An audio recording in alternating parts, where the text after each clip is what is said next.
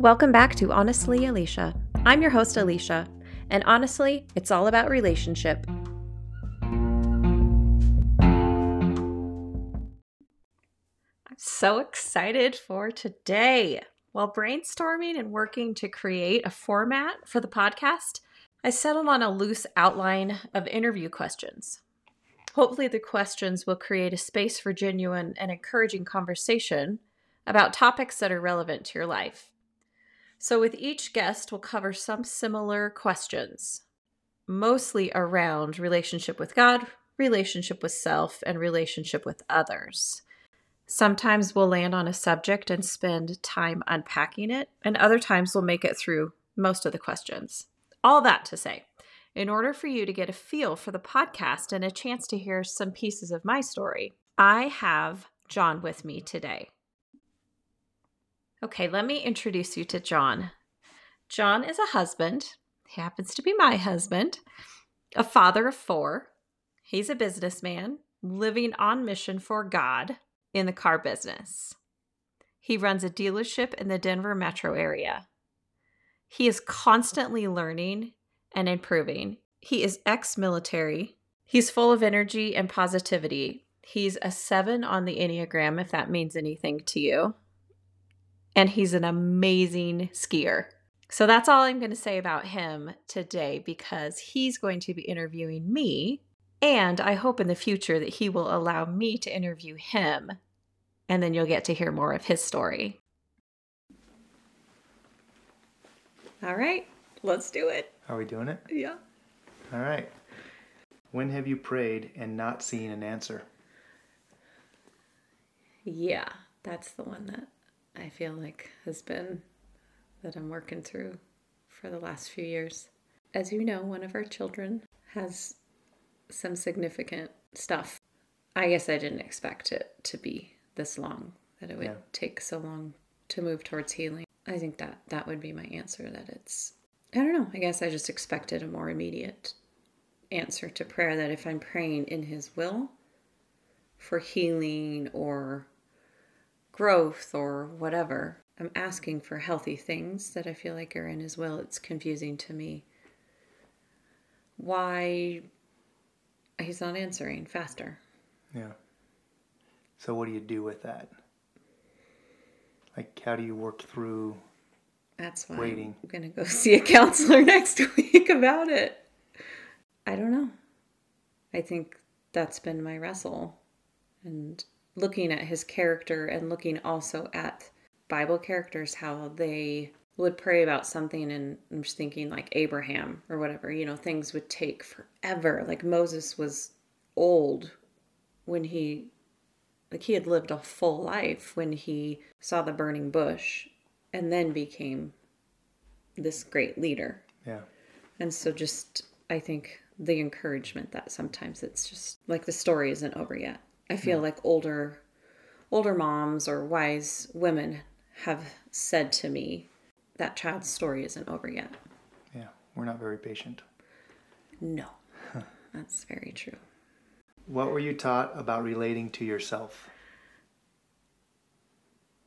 I don't know. I don't think I was taught I was things were modeled for me, but I wasn't ever taught much about my internal world. I think I one of the things that I think will come up on this podcast is as a Christian woman, I was taught, I guess, to give to the point of depletion. So, what I've been trying to untangle is what is an American Christian church tradition and what is really what we see in the Bible about how to give. Like it says, you know, pick up your cross every day and carry each other's burdens. But I am trying to figure out at what point do you take a break and put your own oxygen mask on? And when is that self indulgence? And when is that healthy self care? And when is that Christ like? And, you know, as I've looked through the New Testament and watching Jesus move, he had really, really, really healthy boundaries. Yeah. In a way that he would withdraw. Yeah. Yeah. But that's not a quote unquote Christian woman thing to do. And so I'm trying to decide how to have healthy boundaries with myself to take care of myself so that I can pour out to people and love them well. Because I can't pour out from an empty cup. Right. So that's that's what I'm trying to figure out. That's good. How has re- your relationship with yourself changed over the years? I've been doing a lot of trying to have compassionate self talk instead of critical self talk. I guess what I'm saying is that, you know, like when I make a mistake or I forget something, because, you know, I'm forgetful, that, like the other day, how I went to the wrong doctor's office and just felt so stupid. Um, and I think that maybe 10 years ago, it's not like I would have said it out loud, but in my head, I would have been like, that was so dumb. Right. How could anybody that's an adult do that? Like, you're so stupid. Yeah. How could you go to the wrong doctor's office? And now I recognize when those things come up because it was happening. Like, I called you and I was upset and embarrassed. But then I'm, I'm working on when those things come up, thinking, how would I treat one of my closest friends? Or if you called me, I know you wouldn't do that just because that's not, you don't struggle in that area. But if you called me and you were upset because you made a mistake, would I be like, you're so stupid? You're, how could you ever be even be an adult? Like, Of course not. Right. I would never say that. And so I've been trying to say to myself what I would say to my someone I love. And I so then I was like, okay, Alicia, it's been over a year since you've been to this doctor. Like it's okay. You do manage a lot. And just to have compassionate self-talk because I feel like I already made a mistake. Do I really need to beat myself up and make it even worse? So, Do you think that some of that is the comparison rolls into that? We've talked about that before Yeah. where we just have this view of others that oh they nobody else struggles with that kind of thing. right. You know, and that's just one example, but whether it's you know a, a clean house or kids that are perfectly put together, you know, all of those things. or just it's really to managing the to-do list and being on time and getting to where they need to be and not forgetting like Yeah. how i've forgotten to pick up kids before and, Yeah. Tell us an example of that. um i forgot to pick up number three when number four i was getting emails about number four and her adoption moving forward so i just remember that one day I was so excited because I was paying attention to the, the email and I'd gotten an exciting email and I'm sure I called you and I don't even know. I probably went home to like decorate or, you know, like I was so excited because it had been a long time. how many months? It took a total of 30, but by that email, we were probably 24 months in. Yeah. Yeah. So it just made me, my brain just go off. I totally forgot about him because the other older two, I think, you know, probably had activities after school, but I needed to go pick him up. And so I just remember where I remember where I was driving and all of a sudden I was like, oh my gosh, I totally forgot him. And I called the school. It must have been like right at pickup time Yeah. because I don't think they would have called me because they have my number, you know. That's funny. Yeah, and so I feel like that time because that was, you know, that was probably 2013. I probably well, I was probably really still excited about her adoption moving forward, but I bet you I beat myself up over that because you just think like who forgets their kid, you know? And then I do the comparison like, well, this this mom would never forget their kid. Yeah. And maybe they wouldn't forget their kid, but what I'm learning is they would struggle with other things. And so Right. that's where the compassion piece is that I'm like, okay, like truly maybe they wouldn't. But I'm trying to say, you know what? Like I say to the kids, we all struggle with some things and we're all good at other things. And so now I'm trying to say that to myself. It's easy to say it Right. when somebody else is in front of you struggling. Nobody, nobody has it all together. Right. Like my strengths m- might be and are different than other people's strengths, and my weaknesses can be very apparent, but they're different than other people's weaknesses. So, Yeah. yeah, but the comparison, I think that's huge. You're, should do a whole like comparison podcast and just talk about that. yeah. And for those that don't know you, one of your best, biggest strengths is your deep connection to those very close to you. That's a pretty good gift. Thanks. You're welcome. what would you say to your younger self? Oh my goodness, it's such a that's such a loaded. You are 18. What um, would you say to yourself? How your about I just be young self? mom? I don't think 18 year old self would have listened. Okay, well, you weren't a mom at 18.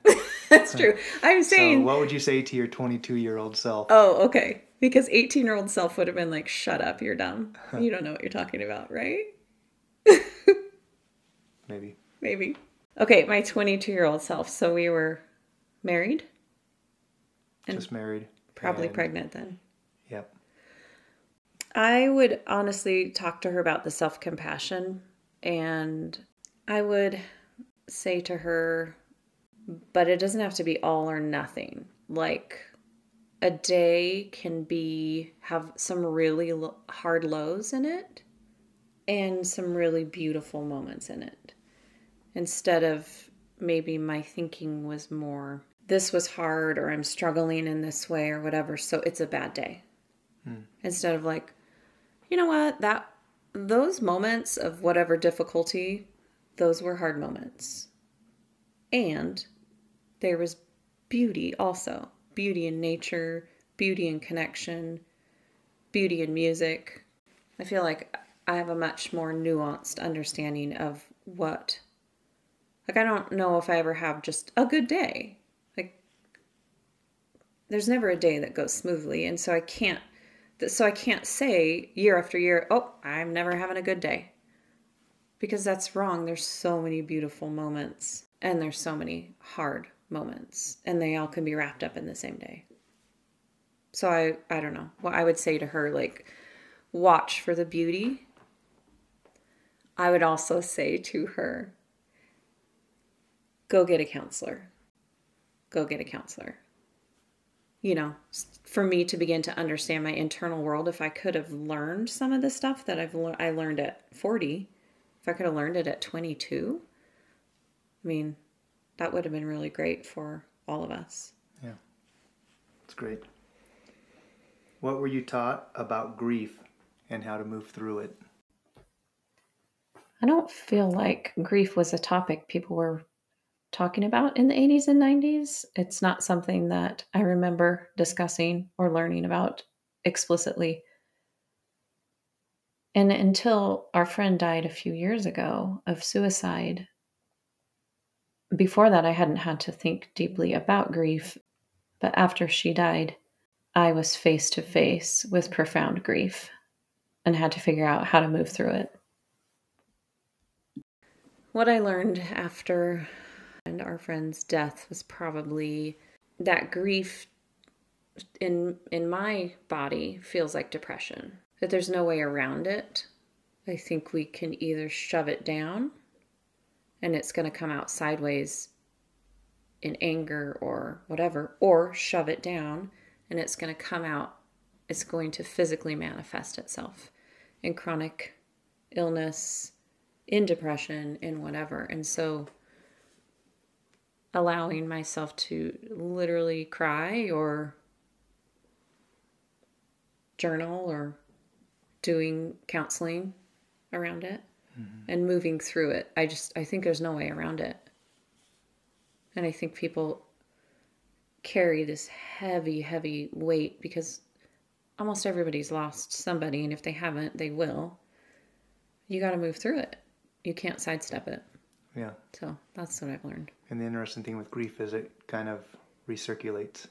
It comes back around where you think you've you've addressed it or at least it. you felt it and then something comes up and it triggers those same emotions. Yeah, I'm surprised by the days. The day of her death. The day of her birthday. You know, the day of her first attempt. Like I know those days and I don't even try to know those days. Mm-hmm. And they I'm surprised by the anniversaries how they bring it up. Yeah.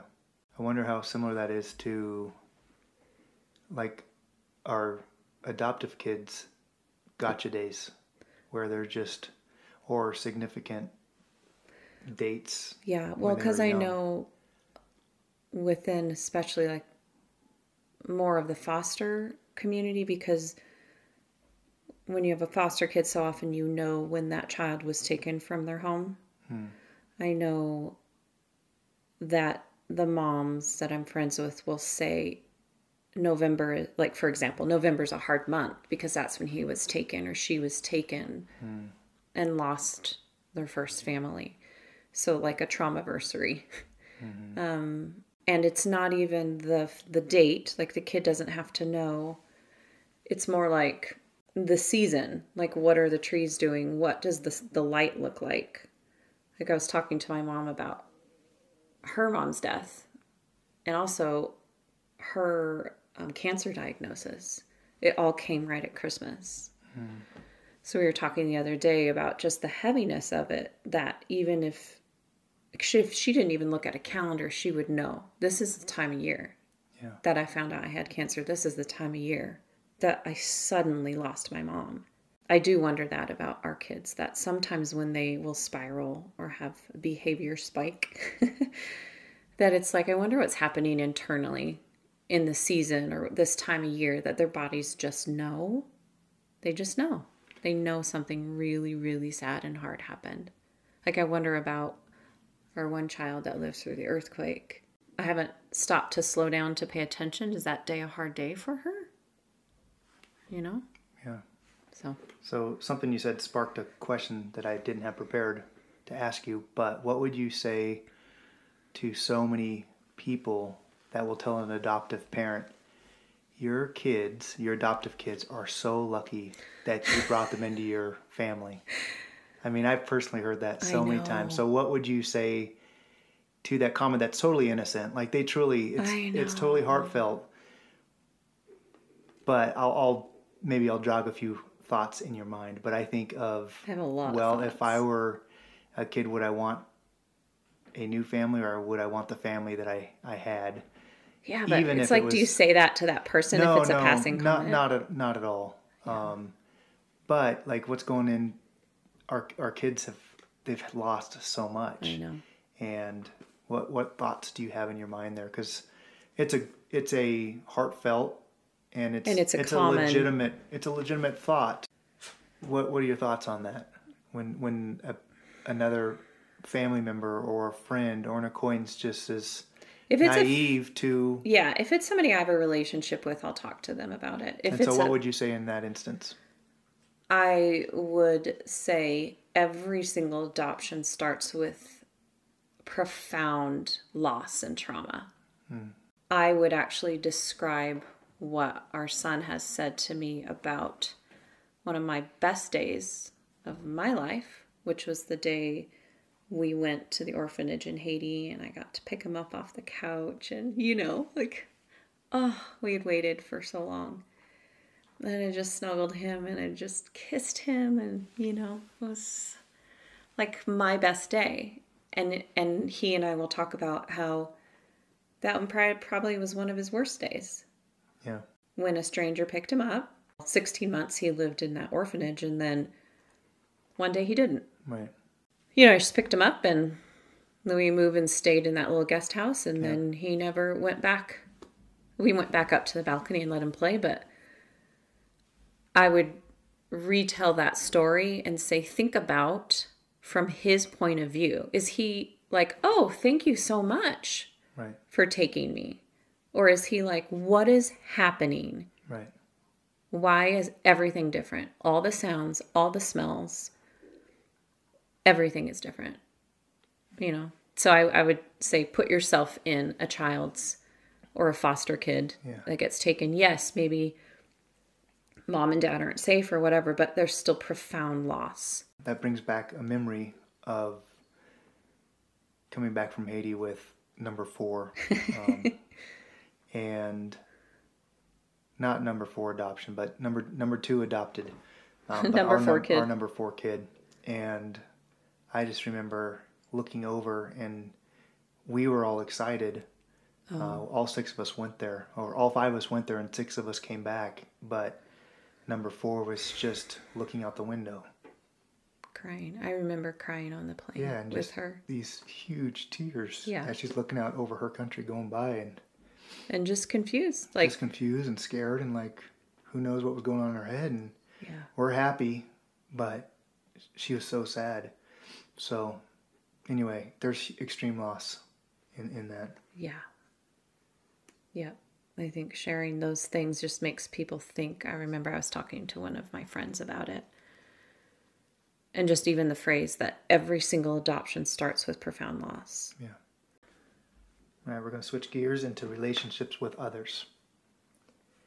Describe a time when relationships have been beautiful and life giving.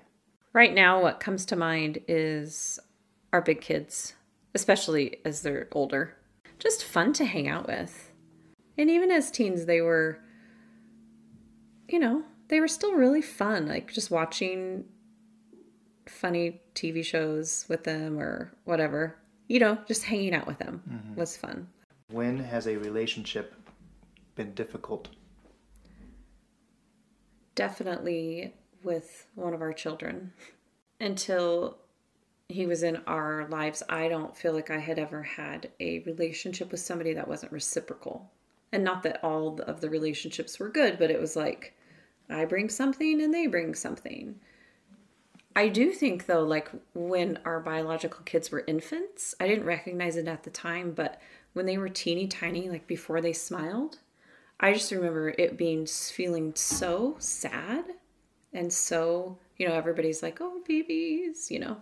And for me it was I don't know, with when they never reciprocated and they just took and they took and they took and they took and they only took from me, that was really hard hmm. as a young mom. I think now, if, you know, if we had babies or I had babies in my 30s, I would have known and had the perspective. But at the time, I didn't have the perspective to know that, you know, just wait, they're going to like smile back at you. Because once they smiled and then they laughed, oh my goodness, it was like all of that was totally worth it. Right. And so I think having a child that um, had so much hurt and loss that he wasn't able to reciprocate, and it felt like almost a pit that I could pour out and pour out and pour out. And it took a long time for there to be any reciprocation. So that, that was really difficult. So what have you learned from that? I've learned that the things that are hard for me are different than the things that are like hard for you. I've learned about my attachment style and that um, it's almost easier when someone engages with me, even if it's in anger or with intensity, versus somebody that shuts me down. Right. Which know. we get to experience that occasionally from time to time too. Yes, yeah, because we've got yeah, Which is interesting. I've observed that it's hard for me, it's but not for really you. hard for you in that more so than engaged anger. Mm-hmm. Where for me, the engaged anger is super hard, and this uh, shutting quietly of the door and being quiet in their room, um, and shutting me out isn't as big of a deal. Um, it's just it's really interesting. Mm-hmm. Yeah, it's really interesting, right? Because what triggers you doesn't trigger me, Yeah. and vice versa. And so I don't think I noticed that. I thought maybe after number three that I maybe had learned all all the stuff and all my triggers and worked through them. Apparently not. Yeah, I, I, I tell people this fairly frequently of our a little bit of at least my adoption story of like You preparation. Not my personal, but us adopting. But my feelings about it were with our first two, mm. our biological kids. Like I literally felt we had figured it out. We We did. We We cracked amazing. the code. We had read a couple of these We knew it great books and you know we get compliments from all our friends and stuff like man your kids are so well behaved and i thought we had arrived i'm like okay we could we we this adoption thing it, we got this we got we got parenting figured out We got it. oh my how humbling Right? how do you prioritize relationships and community I think when I was younger, I wasn't as aware of how important they are just because you're just doing your thing and thinking about the next thing or parenting or whatever, going to school, whatever. So now I make it a priority. And it's tricky because there's times where I will make it a priority to spend quality time with somebody I care about. And then maybe I don't have time or energy to do some of the tasks that I want to do. Like, what I want is to be able to do both to get all my things done on my to do list and to connect deeply with everyone. but uh, it doesn't work that way. So, yes. So, how do I do it? I'm just trying to keep it as a priority. As we wrap this up, what are a couple of podcasts that you're listening to right now? I like one by Dr. Alison Cook, and she does The Best of You. She's a licensed counselor. And so she brings in that part, but also she's a Christian. I've been listening to Lysa TerKeurst's Therapy and Theology. She's got her, and then a therapist, and then a theologian. They will talk about a topic, and then the the theologian. I mean, they're all believers, but and the theologian will really go deeply into Scripture, and it's just really cool to to see how the theologian pulls those things out and is able to say when we look at the whole canon of Scripture and look at this subject. What what does god's word show us about that? So those two right now. Great and top three books you've read not including the bible. Uh just find your people by Jennie allen because you know that's about relationship. I would say um bruce perry and oprah what happened to you.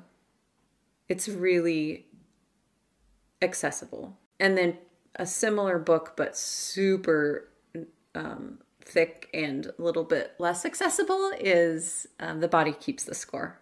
I think that is incredibly important to read. But if that's too much, then the Oprah one and on Audible, the Oprah one is really intriguing and easy to listen to. What do you mean by accessible? Accessible. Um, it's not too like clinical or too, uh, you know, like psychology jargon. Got it. Where I feel like the body keeps the score. Bessel van der Kolk is more. I don't know. It's just more dense. It's not a quick read. You know, gets in the weeds maybe a little bit for somebody that's like, hey, can I get some bullet points? And the Oprah one's a little bit not lighter because the topic is similar, but it's just more accessible. Well, Alicia, thank you very much for allowing me to do your first podcast with you. Woohoo! High five. And we'll just say goodbye. Goodbye. Bye.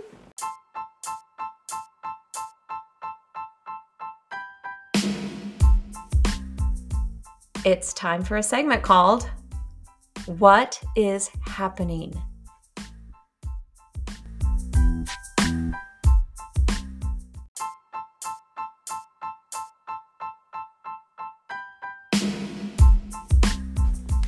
What should we call the segment? Chicken mayhem. Chicken mayhem. Well, no, because it's supposed to be funny stories with oh whatever guest. So this one just happens to be me because Dad interviewed me. Okay. Um, crazy stories with our family. Then crazy stories with a family. No. What if they're no, not no, part no. of our family? No, no, no. I'm thinking. What in the world? Get a load of this. Get a load of this. Oh, that's pretty good. You don't like what the heck? What the heck? Remember when you and T would be like, what the heck? When you had your little voices? Well, yeah, well, not anymore. So I like, though, get a load of this. Get a load of this. Because You have to load it.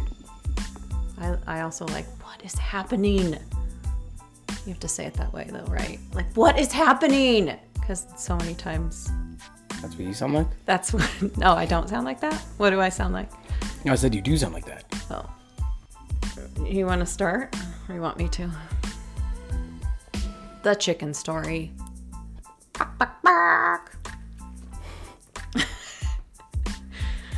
All right. So, this is the last time, not the last time, but one of the recent times that I looked around and thought, what is happening? we came home from school and what? I don't really remember. I think I, you asked me Did you find the chicken? Did I find the chicken? I found the chicken. And it was still warm. Yes. But I it think looked you asked me to go to the back to do something, and I went outside. I saw the chicken just dead on the ground.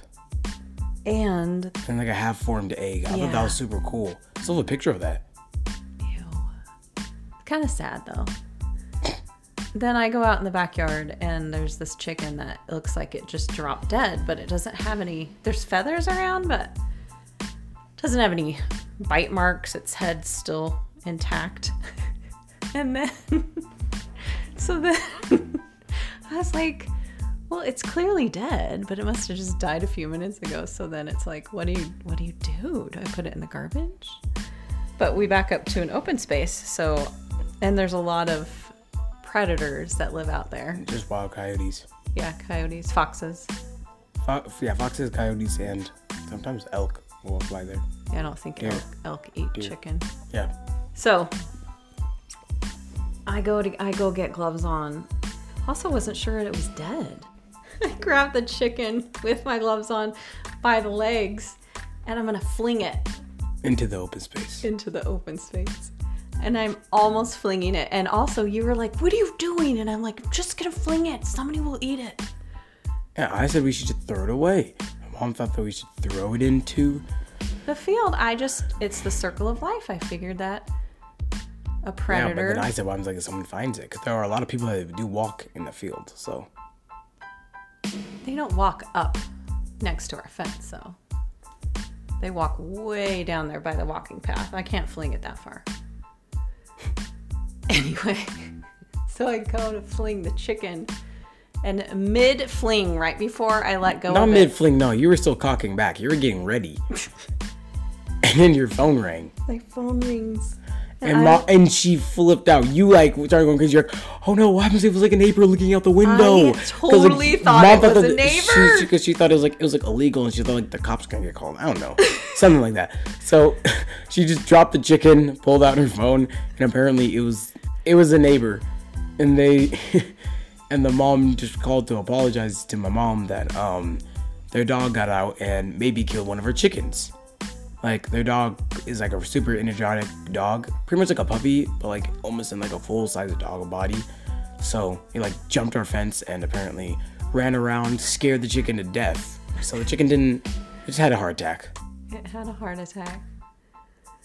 Yeah, and then her kids were worried that, you know, maybe the dog would have to be put down. We're like, Oh yeah, we're like, no, they, it's they fine. It's just a put down a chicken. dog.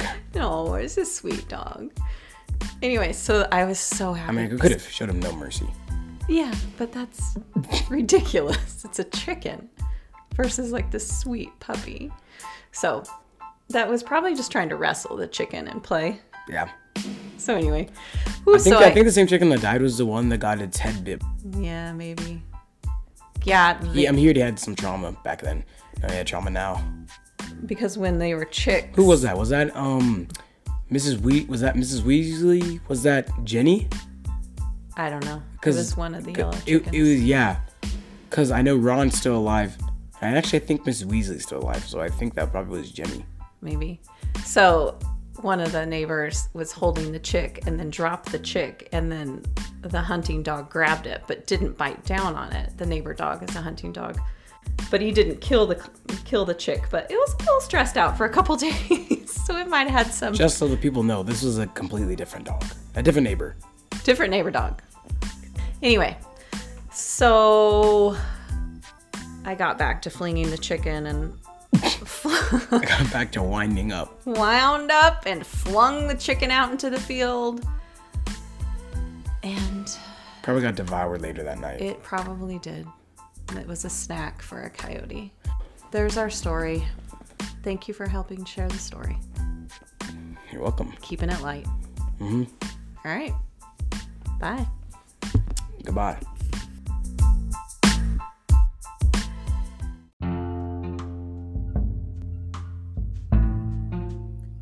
Thanks for spending your valuable time listening in. Honestly, Alicia.